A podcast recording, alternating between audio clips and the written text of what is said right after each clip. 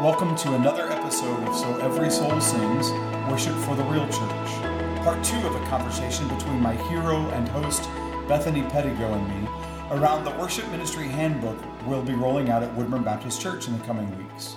If you're a part of our church, I hope it gives you a peek behind the curtain as we talk more about the why, about the substance of the handbook. And if you aren't from our church but found your way to us, let me remind you all truth is God's truth. And you're welcome to use anything you hear, giving credit only to God. Adapt it, adopt it, and please, if it connects in your heart and mind in any way, use it. That's why we've shared it here. And maybe together, you and I can build a tribe of worship ministry folks who will help our churches do more than have great platform teams, tech teams, even singing. Maybe we can be the generation who sees every soul sing. Several years ago, our pastor that I brag on regularly um, did a sermon series called Reflect, and it's our discipleship picture. Um, Reflect is an acronym, so R is for relationship, and E is for evangelism, and F is for fruit of the Spirit, and L is listening, and E is edification, and C is Christ likeness, and T is transformation. Um, this is what a disciple looks like it's somebody that reflects all of those things in their way of being in the world. And so I just wanted to include that because, you know, worship is a discipling activity and worship ministry is a discipling ministry. And part of what I do as a worship pastor is disciple people. And if they don't know what the picture of a disciple looks like, then I'm not doing a very good job of helping them get there. It goes back to vision and clarity and all the things we've been talking about. Um, go think, ahead. Do you think that most worship leaders see what they do as discipling? Wow, I don't know. I haven't talked to most worship leaders. Um, the, the, ones I've talked with, I think they are aware of the fact that it happens, but I don't know how strategic they are in making it happen. Um, I think in, in churches that are fortunate to have somebody, especially like a full time guy like me on staff, they're likely to have somebody on staff who is charged with discipleship. And so it creates this dichotomy of like, I don't want to step on somebody else's turf or on their toes. Mm-hmm. So I'll let them do the discipling and I'll do the musicking. Mm-hmm. Um, but in fact, music is perhaps the most powerful discipleship tool we have at our disposal in a church. If you want to teach a kid the alphabet, you teach them a song. That's right. So if you want to teach them their faith, teach them the songs. And then their faith becomes in them so that they it's it's in their bones. They they don't have to think about it. It's just a part of who they are. So and I think about that with children's ministry and youth ministry and, and gathered ministry as the whole church. I think about that in rehearsals. I think about that in choir. Um, when I'm, we have an orchestra, uh, small one, you know, 10 to 15 players that plays here every six weeks or so. Um, and when I'm leading the orchestra, they, they don't have words on their music, but I make sure that they know the words that they're playing the music to. Mm-hmm because that's discipling them. Now they're. We had dancers uh, open our service last week, and they danced to an instrumental version of "Restless Love." I'm mm. sorry, "Reckless Love," which made some people restless because uh, we had dancers in a Baptist church. But it was beautiful, and I wanted that when we prayed before the service. I, I brought the the young ladies who danced. Um, they ranged in age from nine to sixteen. I brought them into our prayer time before the service. Um, and I asked them about the motions they were making in their dance and, and how they connected that with the words of the song. You know, I wanted to disciple those young ladies in that moment. Uh, um, Reckless Love has these amazing lines about um, there's no wall you won't kick down, there's no lie you won't tear down. Uh, they were making those motions with their bodies, but I want them to live that in their heads and in their hearts and in their souls. So that's an opportunity for me to disciple them. It was a minute and a half, but they had spent four hours practicing the dance together. Mm-hmm. And as they as those things are ingrained, it becomes a part of the worship ministry's opportunity to disciple people. So I don't know how other folks approach that, but to me it's core. I meet with people one on one, I meet with people in small groups. Every committee meeting is a discipling opportunity to me as well as every rehearsal. So it's it is infused in what we do. Um, after the discipleship picture, again, we go hyper uh, practical. I, actually have a dress code. Um, it is it is exceedingly um, boundary clear and boundary wide. uh, it's not color specific. It doesn't tell you, you know, bottom line is, is number four. There are only four items on the dress code, and it just says bottom line is clear be modest. If you want to make a statement with your fashion, let it be this one I'm not here to impress you about anything but Jesus. I mean, that kind of captures the dress code. But we need to have a dress code. There, there's this crazy verse in the Old Testament. It's in Exodus, and it says, if you're going to walk up the steps to the altar, wear your breeches. it's a really loose paraphrase. That's the Rod Ellis. It is. version. It is definitely a Rod Ellis version. But if you'll find it, um, it says It is in there. if you're going to climb up steps, people shouldn't see under your toga, like your robe. Um, God cares about modesty, and, and that's not the only place. It's just a really funny place. Um, so there's a that was for there's a dress code. That was for men. actually. Yes, absolutely. That in that context. Right, uh, in the Exodus context. Uh, and our dress code is aimed at both men and women. It's not um, like women be modest, men do whatever you want. It, it really is. I, I love that closing statement. I'm not here to impress you about anything but Jesus, it, and our fashion should reflect that. So uh, we also have a code of conduct. Um, this is just the way we're going to be, and and I'm going to pull a couple of them out here. Um, we will have fun. Is one of our codes of conduct. I like that. I, I think we need to have fun together. I would. I would come just, to, Yes, just for that you- part. You should come more often. Yeah. um, Jesus was fun. And I know that because he always had kids around him. And kids are attracted to fun and repelled by seriousness and boringness. Yeah. so I, I- I'm just convinced Jesus was probably the most fun guy in the room. And I think we want to have fun. It's practical. We'll start on time and end on time. Like that's our code of conduct. We're going to do that. Um, my favorite one says, We will be for one another, encourage one another, cheer for one another, and pray for one another.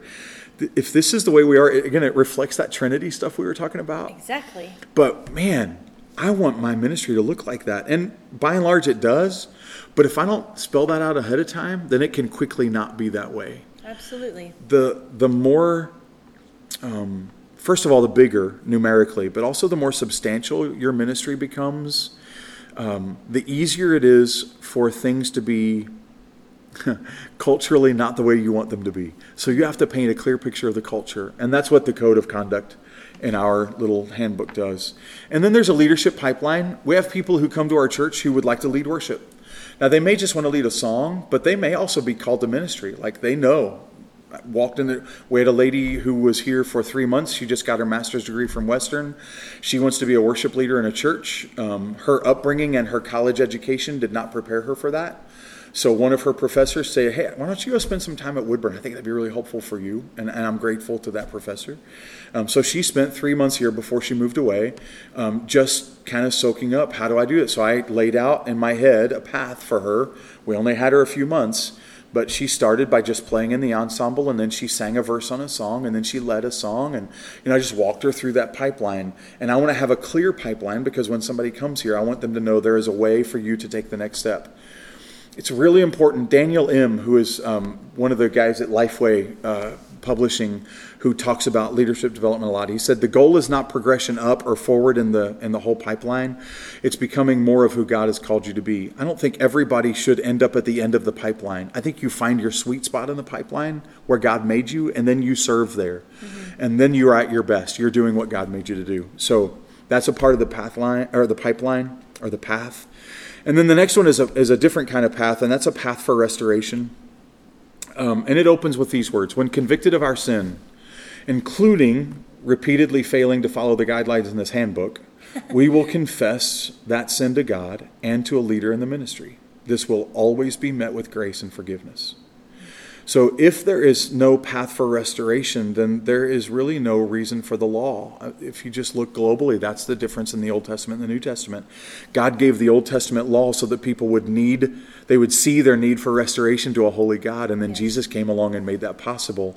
Um, none of us who are leaders in our ministry are Jesus, but we know him, and we know that he's big on restoration, and we want to be able to provide that, whether that's restoration from sin or restoration between a broken relationship or whatever. So we just have four simple steps or, or ways to go through a path for restoration. And then it gets even more practical. Every position in our ministry will have a just a description, kind of like a job description. Yeah. We've so far developed two of these. Um, one is for running sound, and one is for playing in the band. And it just it looks a whole lot like my job description. There, it's who it reports to, how many hours are expected, what the principal function is, what the essential functions are, what the qualifications are, and then because we're using the disc and the Enneagram, which of those would be really helpful to thrive in that position. And this way, if you're coming in as a junior in high school and you're not exactly sure where, you can read through them and go, oh, that sounds like me. I want to serve there. And if you're already serving there, it just helps you know, okay, if I'm a if I'm a vocalist, these are my functions. This is my job description or my position description as a volunteer in the ministry. And again, I'm a guidelines guy, not a rules guy. So if you fail at one of the essential functions, I'm going to try to coach you to do better, but I'm not going to kick you out. Like that's just not what this is about. This is a place where people grow, uh, and I just want to make it clear what you're growing toward. And so we have been working pretty carefully to put these descriptions together. I mentioned earlier that I would say I'd come back to listening and that I've been doing a lot of that. When we do the position descriptions, we do that collectively. So I invite everybody who is in a band to come to the meeting we have to develop the job description for the band member. Amazing. And, and we'll do the same with every position. And we did that with our sound guys. That was the first one we did because I thought it'd be the hardest, and it was hard. Um, but we had six of our sound guys who were in the room with the worship committee, and we just wrote on the whiteboard, okay, what do you do? And then we tried to combine it and make it so that it, you know, it isn't a four-page document. Um, it's a half-page document, but it's really clear. This is what we expect. And in the principal function of the sound guy, it just says to serve those on stage so together we can serve the congregation by fully utilizing our audio system. Sound techs make the room sound great so every soul sings. Yay! That's what they do. And then there are descriptions about how how do you do that? And so we've got clarity because to be clear is to be kind and I want to be clear to all of those serving in our ministry. That's what our worship ministry handbook will look like. And I like how you said, you know, a junior in high school, for example, they may not exactly know which Yes. of these fits them at the time, or even somebody that thinks they want to be in leadership in, Right. in some form, you know, they may not have a clear picture of that either. Yeah. So it's great to see all of those options. Yes. Like, here's, here are all of these options. Yep. And you could function in more than one of them, possibly. You could start in one place and Mm-hmm. be in another place, possibly. we have multiple people who serve in multiple roles. Uh, and we're kind of a university town. I mean, we're you know 20 minutes out of the university part of our town, but still we're there. And we really want to connect with our university students. And many of them have had some role in their music ministry or worship ministry growing up, but they may not know what's possible in a church like ours. Um, and I don't mean that because it's a big church. It's not a big church. It's just kind of a normal church. But it's a church where you can do almost anything. And so, if you've never been allowed to serve in this place, um, you come here, you probably are allowed. And this is what it looks like. And so, it just opens up possibilities. And I, I'm excited about that for the future of, of the handbook being a part of the fabric of our ministry. Yeah, I, I love that. It's open to a lot of different people. My son is 11 and he just started running screens at our church and he's Mm. Yes. so excited about it. Yep, we have a 14 year old running camera and a 14 year old running screens at our church right now. And they both just started in the last six months. yeah. And both of them, when they walked into the church for the first time, I heard from their parents, saw the tech booth and their eyes lit up. And they're both girls. And and I just think that's cool. Like for for one of them, the one who's running screens, she's also starting to learn sound now.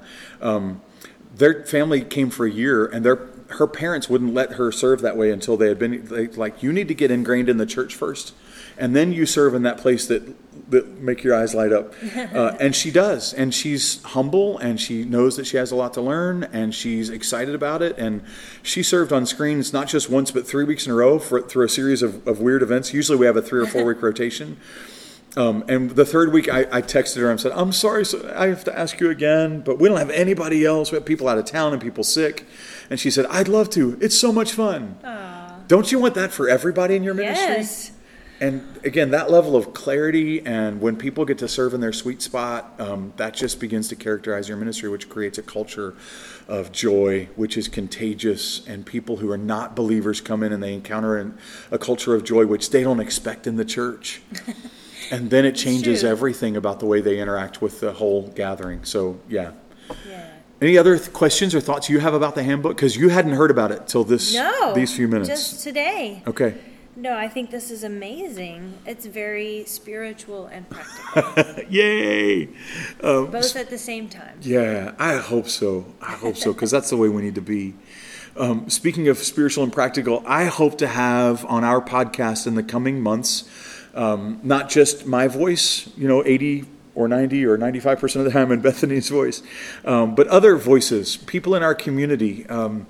I would love to, exam- for example, to have somebody here who is a children's pastor to ask them about, you know, what would you like your kids and your ministry to experience in the worship gathering? Like, what would be discipling formational for them? What would help them grow in Christ? Same thing with youth ministry or small groups folks.